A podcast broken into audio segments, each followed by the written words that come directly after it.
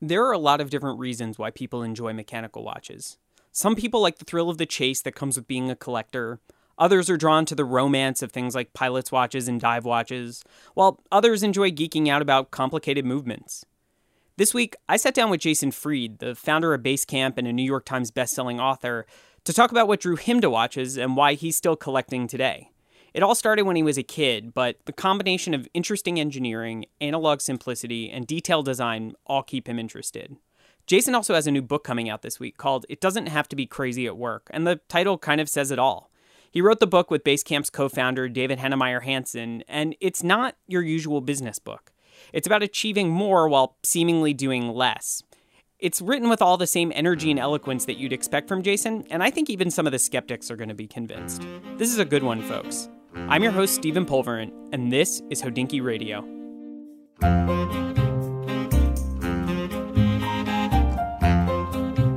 This week's episode is brought to you by Hook and Albert. Stay tuned later in the show to learn more about this global travel brand and their garment weekender bag. You can also learn more at hookandalbert.com.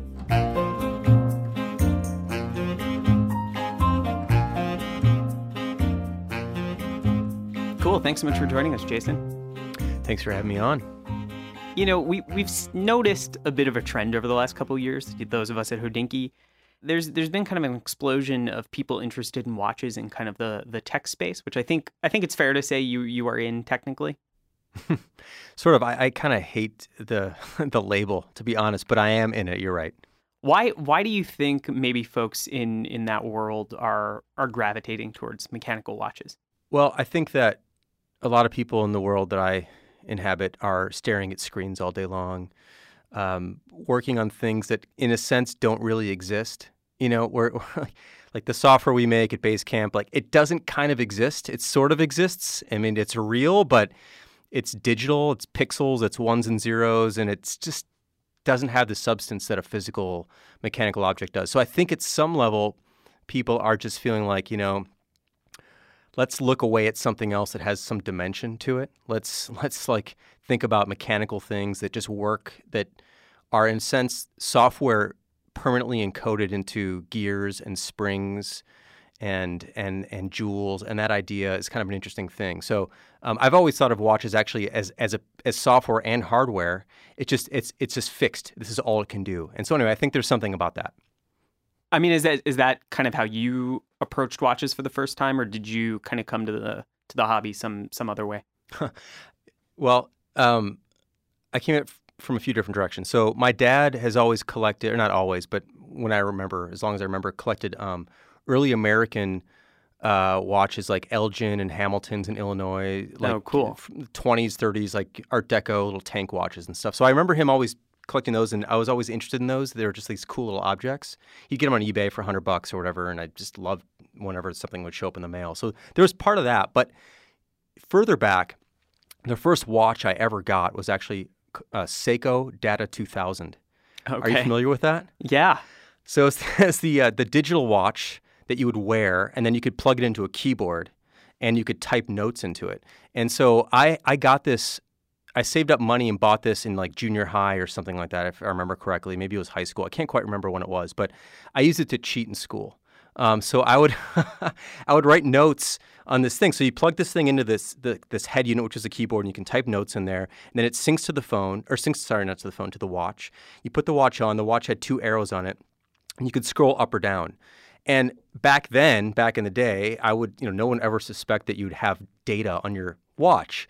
So like teachers were always looking for notes or for like people would write things on their hands, but I had stuff on my watch really early on. I was into gadgets, but that's what kind of got me into watches, thinking like this thing is cool. I could cheat in school with this thing. This is sweet. It's kind of James Bondy. It's like this really neat thing, and so that's really I think what started off for me.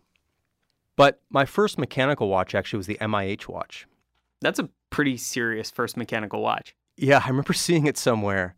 Uh, a picture online and being like, "That's my aesthetic. I have to have that. What is that?" Can you describe it for for people who may not know what we're talking about? Yeah, sure. Um, so it's it's a 42 millimeter black dial, very minimalist watch with basically white hash marks at the at the at all the numbers, all the markers. It's an annual calendar and it's a chronograph. It has a very it's a tiny tiny bit of color. There's like an orange uh, tip on the seconds hand or on the chrono hand. It's just like a really super minimal, beautiful. I think a beautiful object and um, made of titanium, I believe, or aluminum. I'm not sure. It's very light. I think it's titanium. And it's still unlike anything else that's out there today. I know that like Nomos kind of has that aesthetic to a certain degree, but not really. And I still think the MIH watch is like one of the prettiest watches that I've ever seen. And so um, I bought one of those. And what's so cool about that watch is um, it comes on a piece of cardboard wrapped in a piece of newspaper. Um, and it was like five grand or something when I bought it. And the newspaper is the newspaper of that day. Um, and it's just such a cool way. It's a no fuss, modest way to just like say, this is really all about the watch. So, you know, here, here's like, here, I'm not giving you a box you have to deal with. Like, I hate these big boxes, these big watch boxes. Like, I just don't want to deal with these big pieces of wood, it's, you know? It's just a hassle. That's all it is. It is, and then you're in the like the box storage business all of a sudden. It's like I don't know where to put this. Um, so anyway, they just give it to you on a piece of cardboard, wrapped in a piece of newspaper. I think that's how it came, and and I loved it, and I still have it, and it's a wonderful watch. But it's a great look, really cool. My colors like black, you know, white and red or orange. I, I think mine was, I think it's red, but it may have faded to orange a bit. Um, it's just a neat look. So anyway, that was my first mechanical watch, and that kind of got me hooked. And then from there, how did your collecting evolve? Um, well, unfortunately, I ran into Hodinkee, and um, we have that effect on people. Yeah, I ended up spending too much money on a lot of things. Um, I got into Speedmasters. Um, I got into. Uh, I didn't get into Rolex until later, uh, and by later, I mean I, I think I got the MIH watch five, five, uh, maybe six or seven years ago. Uh, I think. Okay. Um, so it's been about like that length of time I've been into mechanical stuff. Um, so Speedmasters, uh, I got into some. Um, I really, really, really wanted to get a, a Polaris, a JLC Polaris, an early one, Yeah. the '68 one. Got one of those. Eventually sold it. and I got the '65 model, which I like also. So I got into these like sort of more obscure dive watches, um, and then eventually found myself in Rolex, and then. Um, now I'm getting into Grand Seiko and some other stuff and, and Lange and whatnot. But but I, I kind of um, I think I followed a pretty traditional path initially going into Speedmasters, and I and I love them, um, and I still have a few of them. And then I just sort of split off. My my whole thing is, you know, I, I never really cared about the movements except like when you see something like a, a Lange or whatever, and it's like you can't help but be impressed.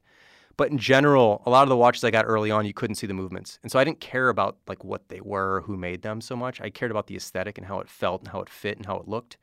And so I just kind of chased those things that satisfied me aesthetically, like the MIH watch initially did. You kind of have this nice balance of, of modern and vintage watches too. Do you do you see those two things as kind of playing off one another?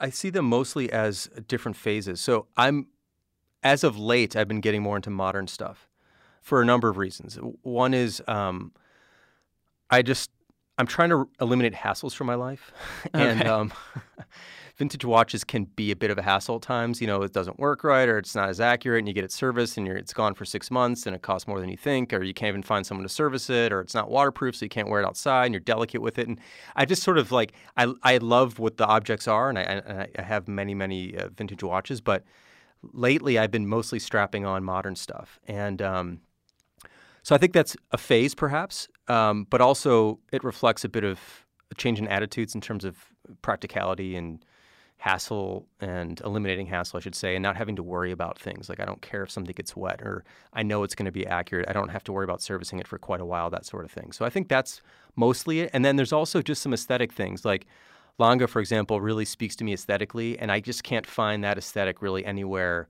in the past.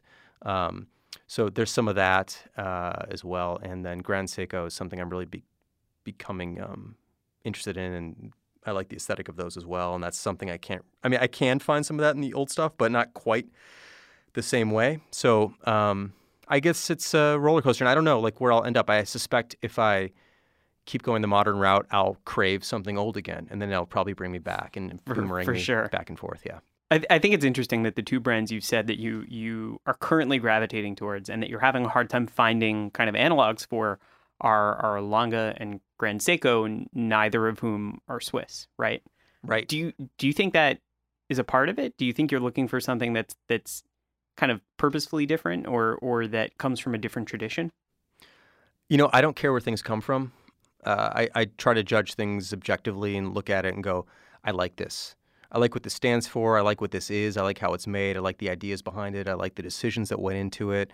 I like to look at things and wonder how'd this happen? How'd this come together? Why this? Why that? And those two brands specifically. I mean, Lange, obviously, I think it's sort of impossible to look at one from the front and the back. Let's just say the back, though, for a moment, and um, not be enthralled and fascinated by what it, the hell is this thing? Like, this yeah. is incredible, right? They're great watches to show non-watch people because they just they just freak out. People have no conception of this being a thing that could exist. It's funny. I just watched the um the talking watches with uh, with Jack and um I forget the magician's name. Um, oh, uh, Dan White. Yeah, and so I would just watch that episode, and it made me think because magic is one of those things where you cannot hold back a reaction. You see a trick that blows you away, and you're like, "Oh my, what? Come on!" and I, I feel like the back of a Lange is the same way. Like you look at that, and no matter who you are, you're like, "What? Come on! What? What? What is this?" and it's very similar to a magic trick in a sense, and it kind of is magic, really, if you think about it. Um, Grand Seiko, on the other hand, like the one I have, doesn't. I can't see the back, so or I can't see the movement, I should say. So I'm not a that. That's not the part that appeals to me necessarily. But um, yeah, as far as Swiss, like I never I don't care where, where it comes from. Um, doesn't mean anything to me. I just like the aesthetic and how they feel, and wherever they're from is great. Although I, I will confess to saying I do like things that are Japanese in general. So there is some extra appeal to the fact that the Japanese do things their own way.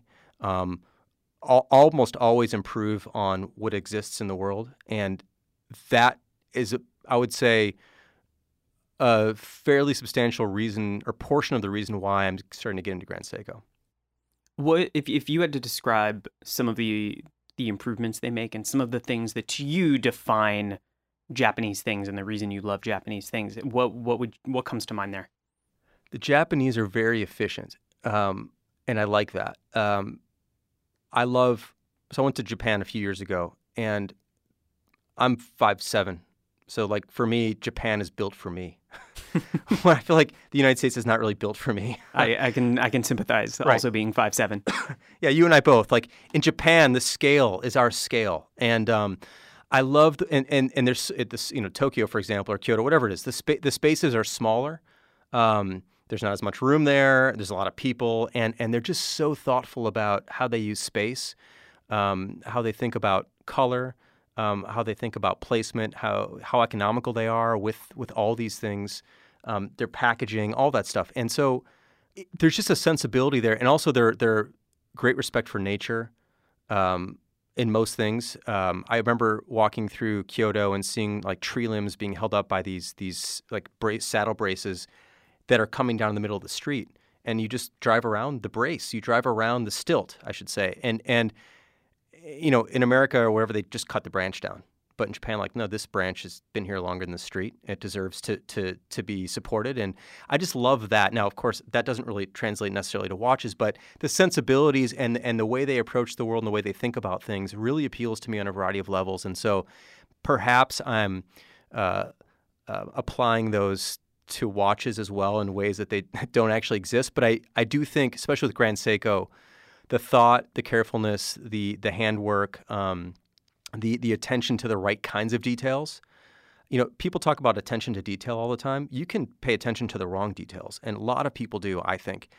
Uh, I find that Grand Seiko pays attention to the right details, and that's really appealing to me.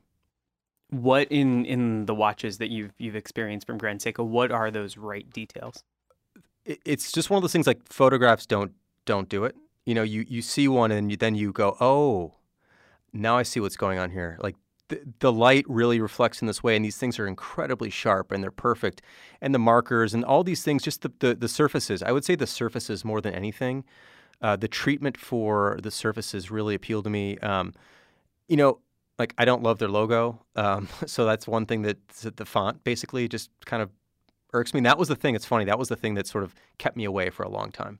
Um, but, you know, okay, so here's the other thing I've learned like nothing's perfect in every way. And, you know, if, if that's going to hold you up, like, eh, you should probably look a bit deeper. So I'm like, okay, I can live with that. Um, it's fine because all these other things are really great. And so, yeah, the surfaces, the shapes, typically the, the spareness on the dial. Um, you know, like a lot of modern Rolex, for example, I, I could get behind them in a sense for a lot of reasons, but I don't need to read a book on my dial. You know, like nine lines of text. It's just it's too it's too many. I don't need to see it. So I like a lot of a lot about, or I should say, Grand Seiko. I think is really efficient with with each character, and I, I dig that about them. Do you think that the kind of bigger, more traditional European luxury players could could learn something from this? Do you think there's something that's kind of a lesson that's applicable, or do you think it, they're just very different sorts of products and experiences? I do. I think that teachers can always learn from students, and for the longest time, the Swiss have pretty much been the teachers, and the Japanese have been the students. And I think it's time for that to flip a little bit, specifically around value. I think that the Japanese, specifically Grand Seiko, has a lot to teach about value. And I think that the Swiss brands, and of course I'm generalizing, there's many, many Swiss brands, but many of them could learn a thing or two about value. Um, one of my favorite quotes is the Warren Buffett quote, which is um, price is what you pay, value is what you get. And I think when you buy a number of Swiss watches, you don't necessarily feel like you're getting a great value. When you buy a Grand Seiko, I think you feel like you're getting a great value.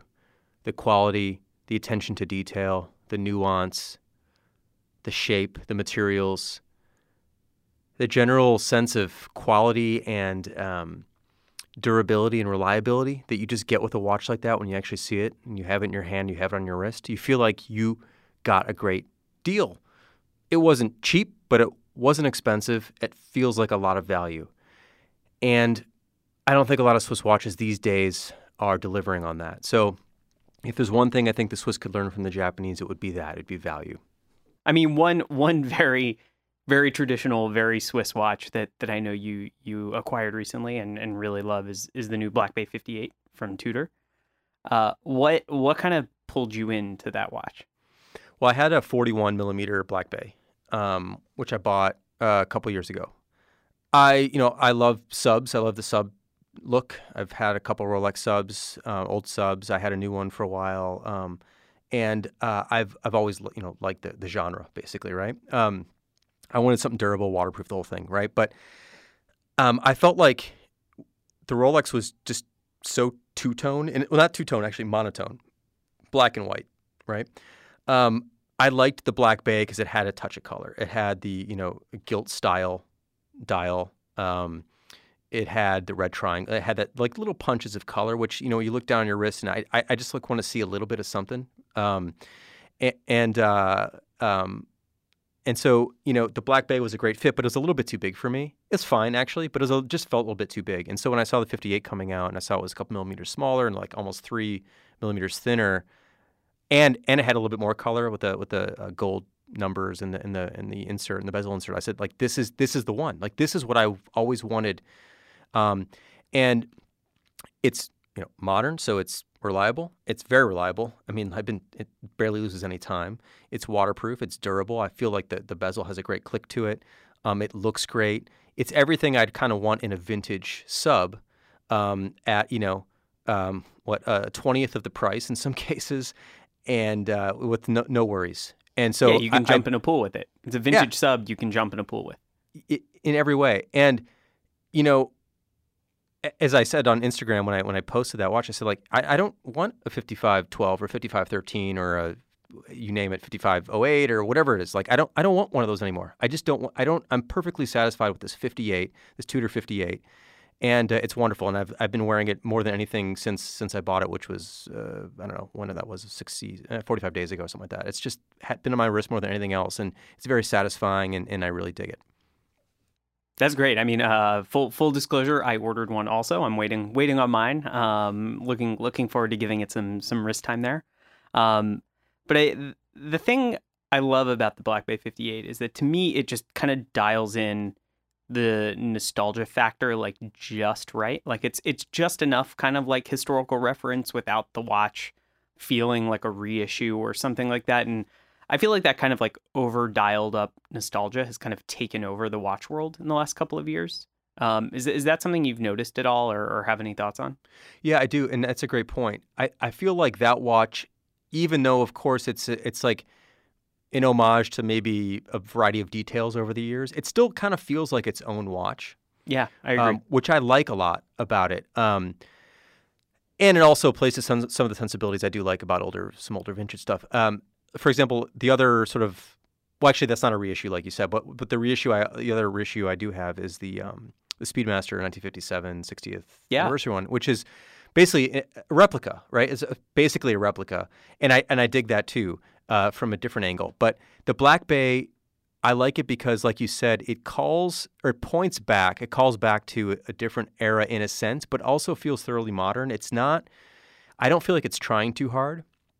Um, and I think that's my initial reaction when I see a lot of the sort of um, throwbacks is that they're they're trying too hard in a sense because their their best days were behind them, and they're calling back to their past catalog, which again is not it's not necessarily a bad thing, but it's just something that I notice. Mhm. Versus, I feel like Tudor is still Tudor's moving forward, um, and pulling out some of their greatest hits in a sense, and other people's greatest hits, and incorporating those, but still doing it in their own way. And I, I really appreciate that about it. I do not feel like I'm wearing a replica watch at all. And replica is the wrong word. I don't feel like I'm wearing a homage. Basically, I feel like I'm wearing something brand new that has the right sensibilities from the stuff that I like from the past. Do you think this kind of run of, of nostalgia based design presents a problem or a challenge in the watch world? That if if all the best ideas are in the past, how how do you go forward from there? I think as long as they sell, That's, it's not a problem. that's very right? true. um, and so I think the market will will echo back the realities there. And I think, look, I mean, the sort of golden age of watches, let's call it from like the 40s through the 60s or something like that, or 17. It's not really golden age of watches, but it's like in our world, sort of it is.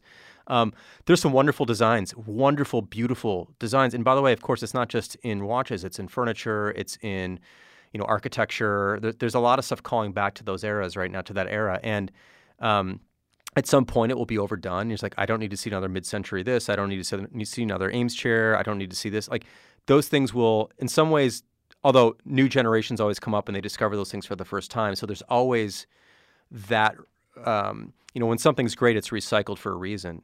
But I think that at some point, certain things are overdone and people look to something new. So I don't think it's a problem in the short term. If and at some point, like the back catalogs will be used up, and then what are these brands going to do? So um, as long as they have, as long as they're still looking forward to things and playing with new ideas, I think that's safe. Although I think that if um, they're just focused on the past, at some point they're gonna they're gonna saturate that market and they'll be out of ideas, and that's gonna be a problem. But these brands have been around for a long time, and I think there's probably some really, I'm sure there's really great people there who are thinking ahead as well. Yeah, I want to. I mean, you you just mentioned a minute ago that these this idea applies in in furniture and design and architecture and all these other other categories as well. And I know you're you're interested in those things. Are are there similarities between how you either approach or appreciate watches and and these other sorts of things? Yeah, I think for me, um, I typically tend to look at um, authenticity of materials and how things age. So the reason why I like a lot of old things is because they were built well. And they were built well because they were built with real honest materials. Like solid wood um, should last a long, long time, and it gets better with age as long as it's taken care of. Um, in some cases, veneer uh, can do the same. Like some of the Eames stuff, the bent wood and stuff that's plywood. Like, um, and there's veneer, and some of that stuff can can last as well. Um, but like things that are plastic, they tend to yellow, they tend to break down. Things that try to imitate other things. I, I felt like before, like maybe in the uh, you know, in that era of mid-century stuff, in terms of furniture specifically, um, if it was if it looked like metal, it was metal. If it looked like wood, it was wood. If it looked like leather, it was leather. Or I guess it could also be vinyl or whatever. But like, I feel like then in the you know 80s and perhaps in the 90s for a while, especially in cars, a lot of things were faked. So you, you'd have like you look at the grill of a car, including really high-end cars, and it looks metal, and you press on it, and it's plastic that's like you know coated with something that looks like chrome um, or you have faux wood in cars. Um, uh, that stuff turns me off really quickly. I, I don't like faux things. Um, I, I, think like if it's going to be this, it should be the, the real thing. So I think that era specifically, um, things were, were done in that way uh, most of the time. and I appreciate that. And the same thing's true in buildings. You look at like older buildings with beautiful terracotta work, and then sometimes you look at new buildings with more ca- like cast concrete that's sort of supposed to look like terracotta, and you're like, this is just not. It's not the same. It's just not the same thing. Now, granted, there's cost reasons and there's a variety of reasons why not. I might make the same decisions today that an architect would make today that they wouldn't have made 50 years ago for a variety of reasons as well. So I, I understand all the pressures, but that is sort of what appeals to me about that era of things. And I think watch design specifically it was it was um, more original back then because it was it was new in a sense. It was calling on things, and I think a lot of the materials in the designs were more true to what they were trying to be versus sort of acting like they were supposed to be something else. Yeah, that's super interesting. I mean, do you do you think that your sort of aesthetic tastes in in design and, and architecture line up with your aesthetic tastes in in watches, or do you think that the values underlying them are similar, but the aesthetics kind of diverge? Uh, that's a really great question. I haven't thought about that, but I, I think um, I think what I tend to look for in anything, besides sort of the authenticity of the materials and the and the idea, I, I like to look at an idea. I like to look for the idea. Like, what's the idea behind this thing? Why is this thing the way it is? Mm-hmm. Um, why is it built the way it is? Why does it look the way it is?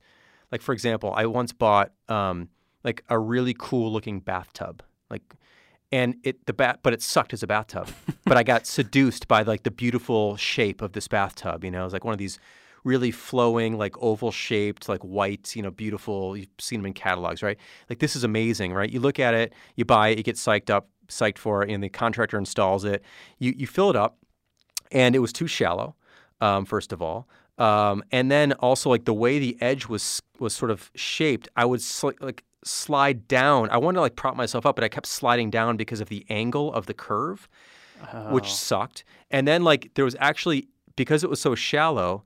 Um, and there's a lot of surface. It was shallow and wide, so there's a lot of surface area, which meant that the heat dissipated quickly. So like you're in the bath and it's like cold in seven minutes. It's like this is just a bad design. It looked good. This is what I call showroom good. There's difference between showroom good and at home good. Right. And a lot of things are showroom good or store good. They look great on the package, they look great in the catalog, whatever. You get them home, you actually use the thing, and it's not so good. So I try to look for things that are at home good. And I also look at proportions and I look at materials and I look at all these things. So I don't necessarily think like I'm into, for example, like I do like mid century architecture and, and, and mid century design from a variety of different categories, but I don't look for that aesthetic in other things. I look for proportions and an honesty in the other things and an idea behind the other things. Um, and uh, I think that's probably the, so is more of the values, like you said. That's what lines up for me. Okay. I mean, what are, what are your? I love this idea of of store good and at home good. Um, it completely makes sense, and and when you lay it out like that, it's it's almost obvious.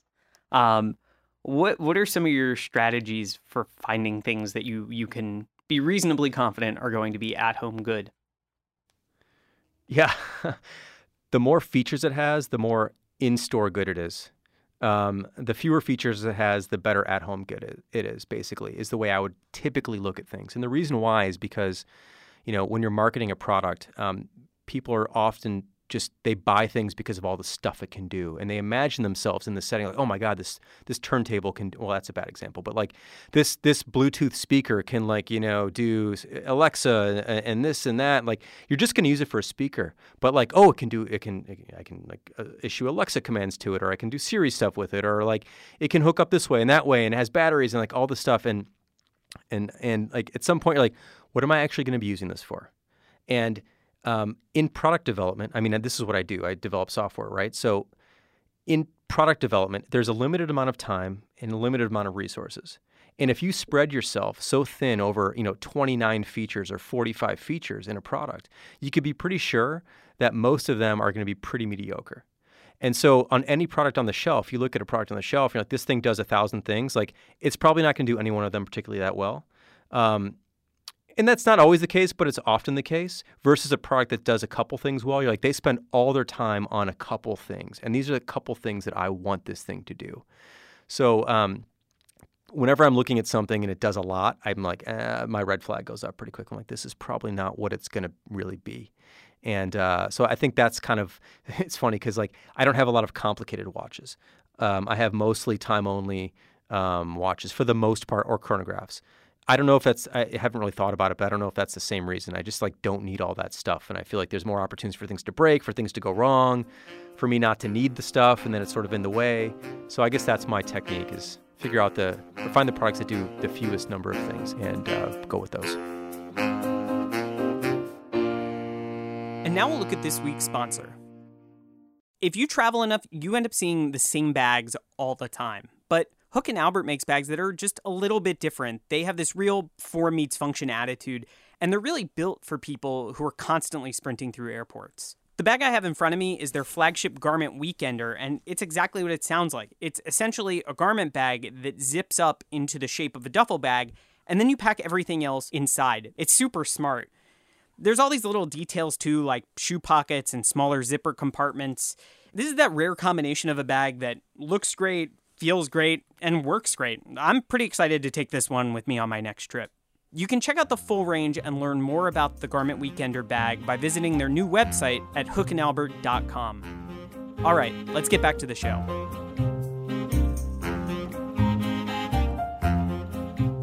One of the reasons we thought now would be a good time to uh, have a chat with you is because you have a new book coming out. Um, so the book is called "It Doesn't Have to Be Crazy at Work," um, and it does exactly what it does says on the tin. Uh, I read it read it last weekend, and uh, that is exactly what the book is about.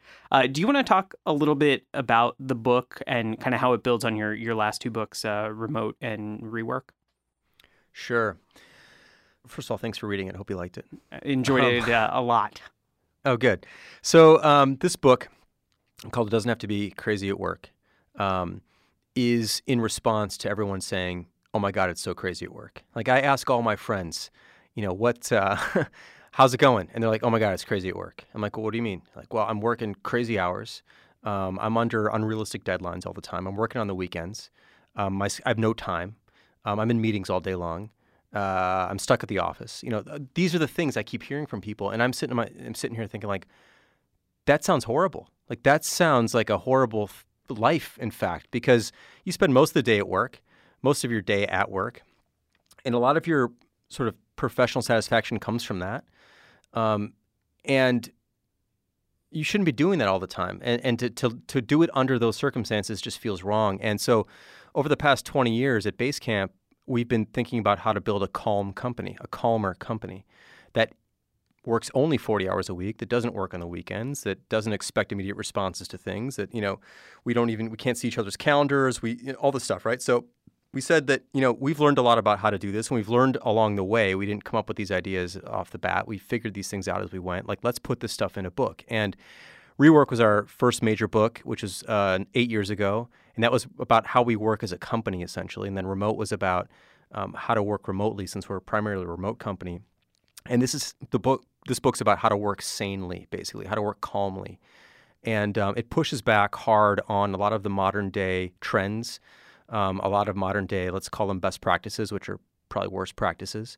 Um, and sort of this this this notion that you must be hustling all the time, that you must be busting your ass all the time, that you must be working so hard and that's the only way to get ahead. And I just don't believe that's true at all. And I think it's actually very dangerous and, and unhealthy to do that. It's not sustainable. And if you're going to be working for, you know, 30, 40 years in your life, you, you got to find something that's sustainable. Otherwise, you're going to burn out and burn out miserably and be unhappy. So, anyway, we wanted to put all this idea, all these ideas into a single book and share how we've sort of navigated these issues at our company.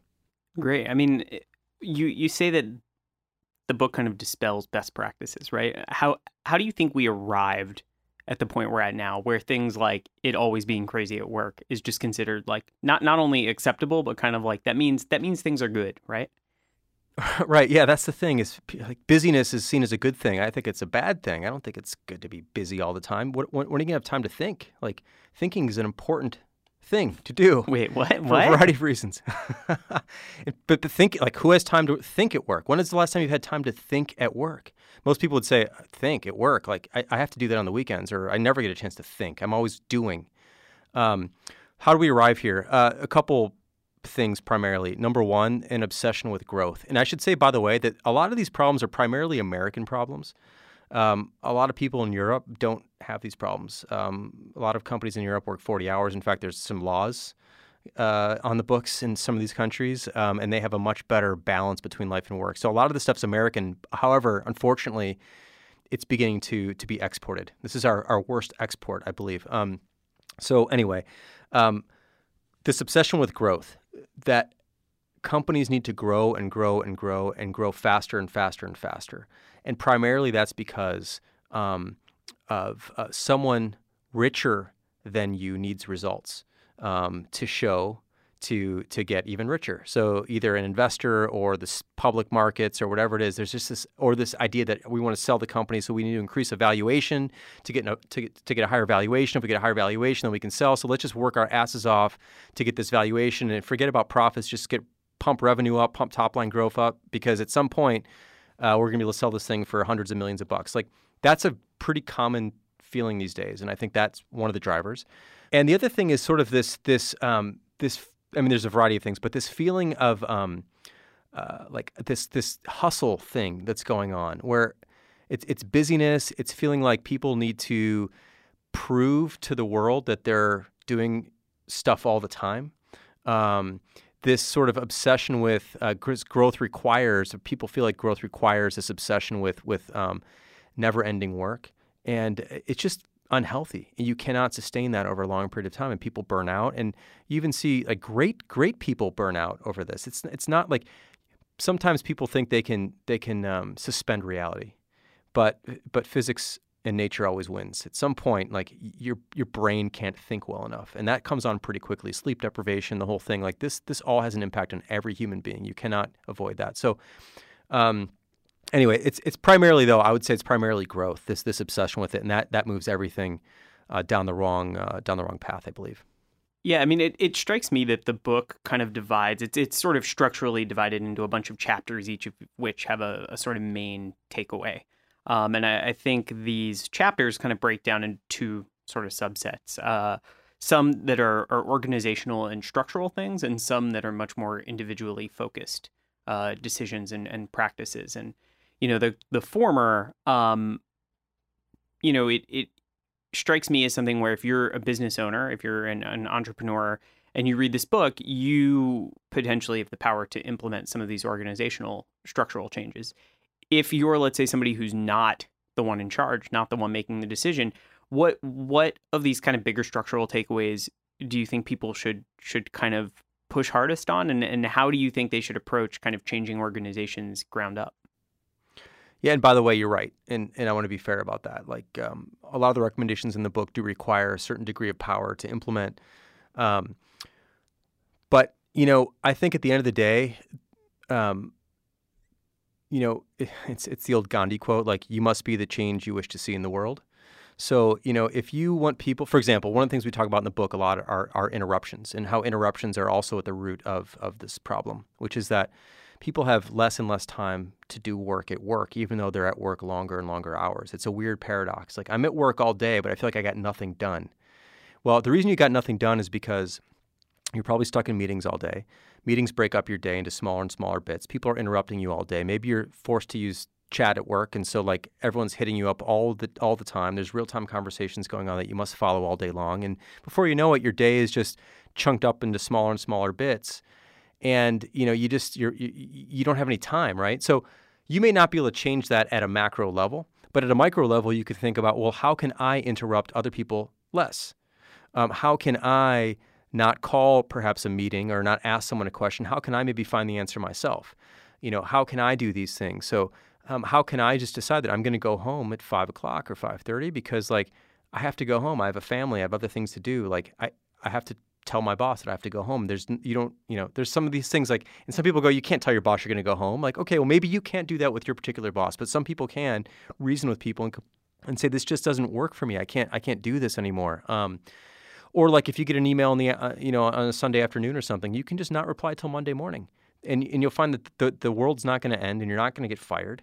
And if you do, that's the wrong job for you to begin with. Like if if if the company feels like you are um, their property seven days a week, 24 7, like that's the wrong place you want to be, right? So, so you can begin to slowly not do some of the things that other people are doing to you.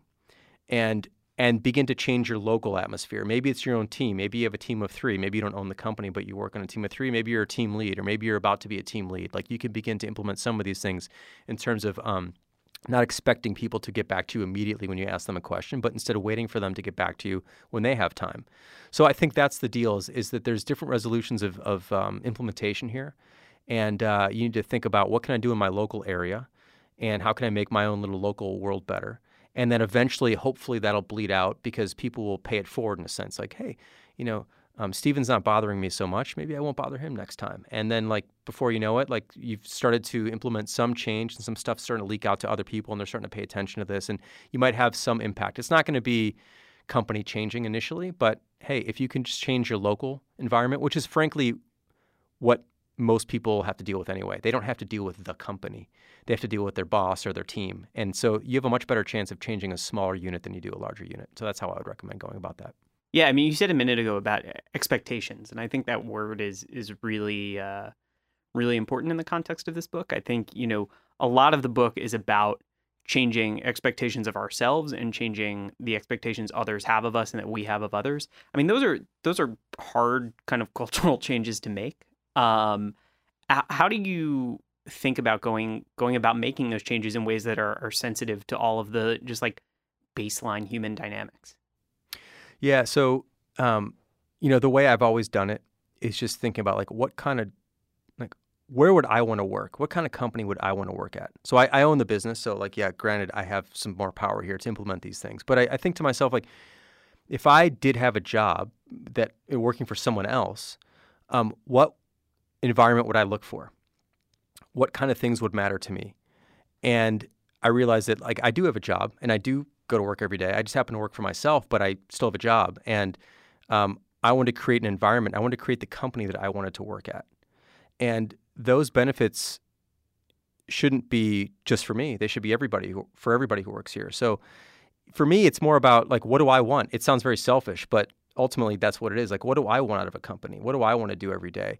Um, I don't want to be bothered every day. I want to be able to focus on, on, my attention on my work, and I expect that everyone else would want the same thing.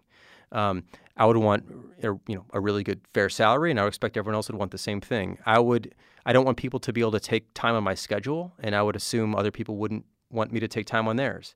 You know, so you just begin to use this sort of selfish notion to create the kind of place you'd want to work at, and then naturally, a lot of great things I think fall from that, assuming that you have, I would say, values that would you know other people would like. Like there are some people who love to be in meetings all day and love to be bothered all the time and whatever, and you know they're going to create a, an environment in in their image that way.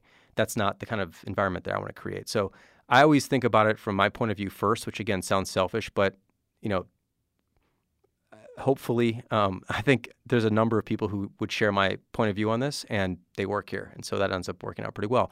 And there's other times when, um, of course, people bring things to us saying like, you know, hey, especially around benefits, we'd love to if you would, you know, we used to have a charity match for a thousand bucks a year. We would match people's charitable contributions, and people wanted more. So we said, okay, we'll match up to two thousand. They brought it to us. We thought about it. Goes, that's totally reasonable. Let's do that. So, you know, a lot of these things do bubble up from people who work here as well. But ultimately, we want to make sure that we create an environment where people can do the best work of their lives. And you need to give people free time and autonomy and space to do great work you cannot expect them to do great work if they don't have time to do it. And being at the office eight hours a day does not mean you have time to do it if the time is taken up by all these other things that are required of you. So we try to make sure that everybody at Basecamp has a full eight hours to themselves every day to do their own work, their own way, and keep interruptions to a minimum and keep meetings to a minimum. We basically don't have scheduled meetings because I don't want to be in scheduled meetings. It's like that. That's where it comes back to the to the uh, selfishness. So anyway, that's basically how I look at it, and and and sort of the model we followed for 20 years or so. I, I think for me, the the hardest piece of advice to follow in the in the entire book is the idea of saying no more. Um, I think it's it's so ingrained that you say yes to everything, and right that the people who are ambitious and people who are passionate about their work and people who want to be good team members always say yes. You say yes to taking on more work. You say yes to going to the meeting. You say yes to grabbing coffee to chat about something. You say yes to everything. Um, it strikes me that that you know changing those expectations is is hard and more of a group uh, group effort.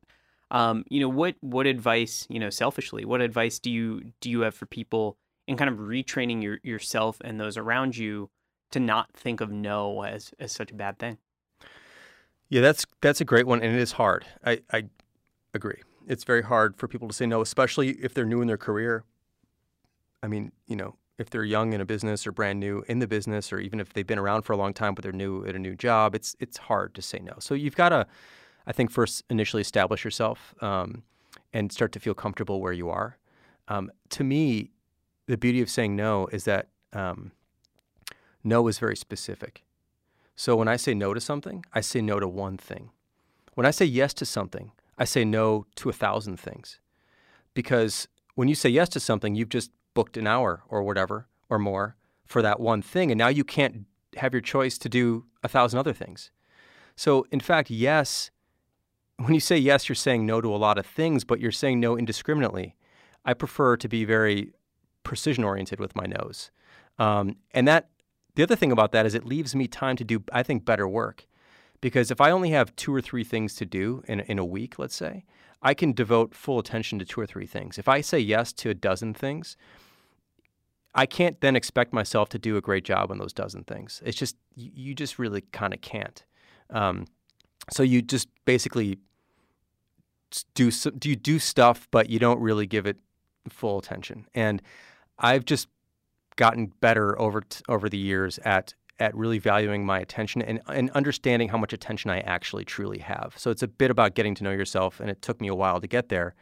Um, but but no is very specific and very powerful, and I think very fair. And that's the other thing. I think if you say yes to a lot of things, you're actually not being fair to any of those things, and also to those people, um, because you're always thinking about all the other stuff you have to do and when am I going to get to these other things? And so you're not really giving anyone their full attention either. So I just think it's actually a very polite thing to say no. It's a very honest thing to do.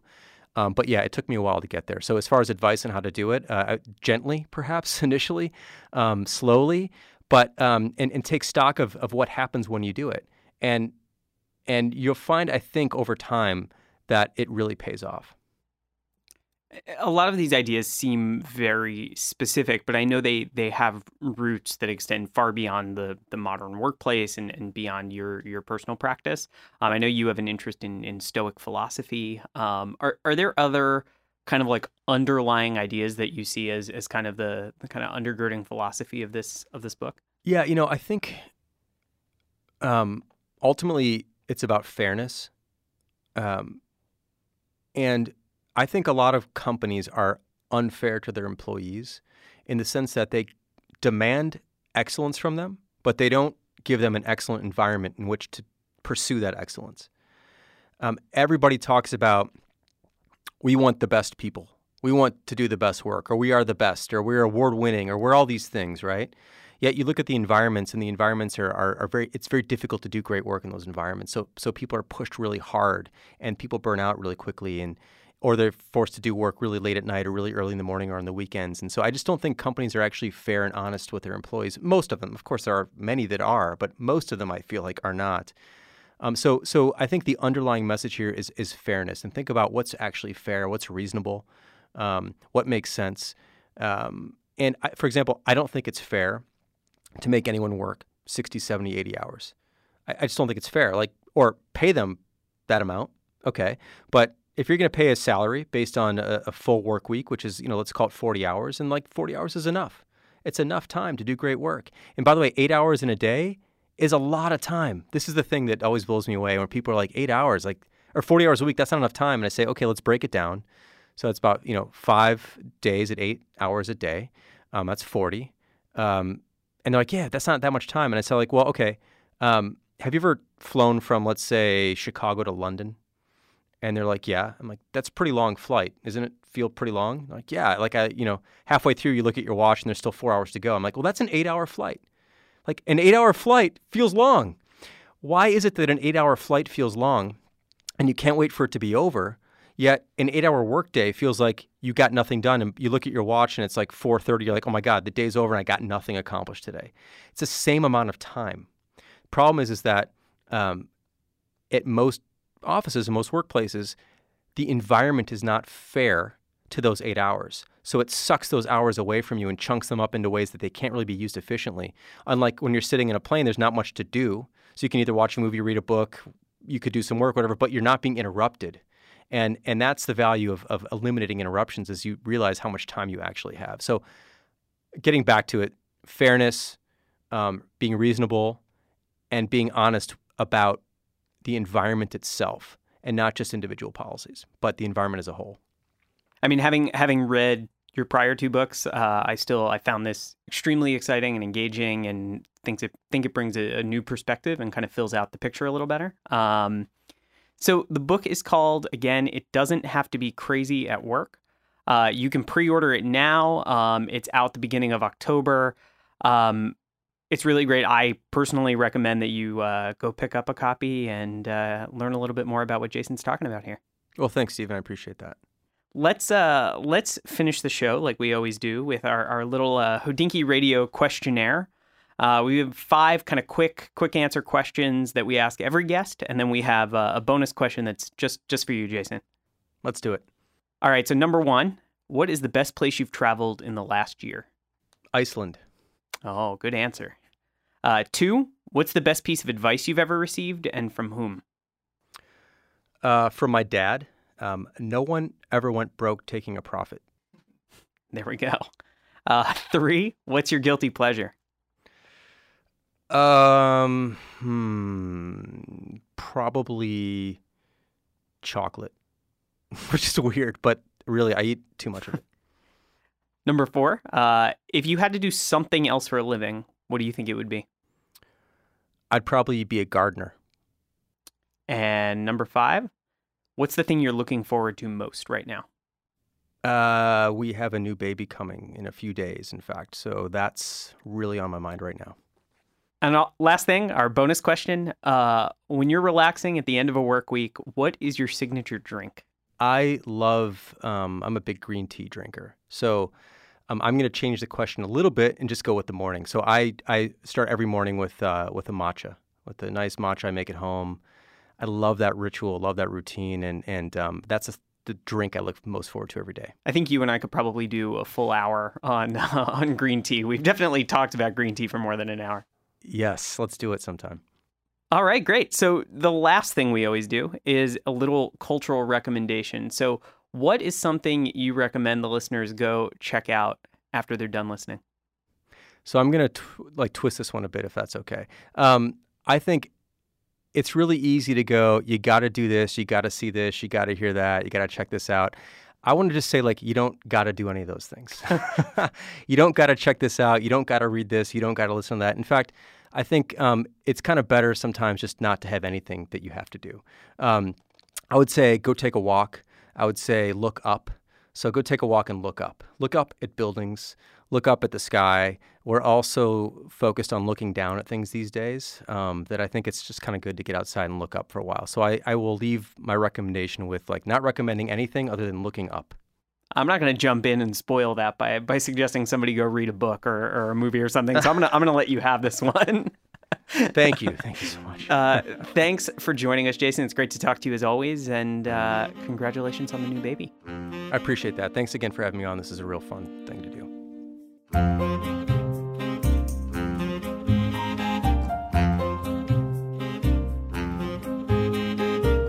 Thank you to Jason for joining us. This week's episode was recorded at the network studios in Los Angeles and was produced and edited by Grayson Korhonen.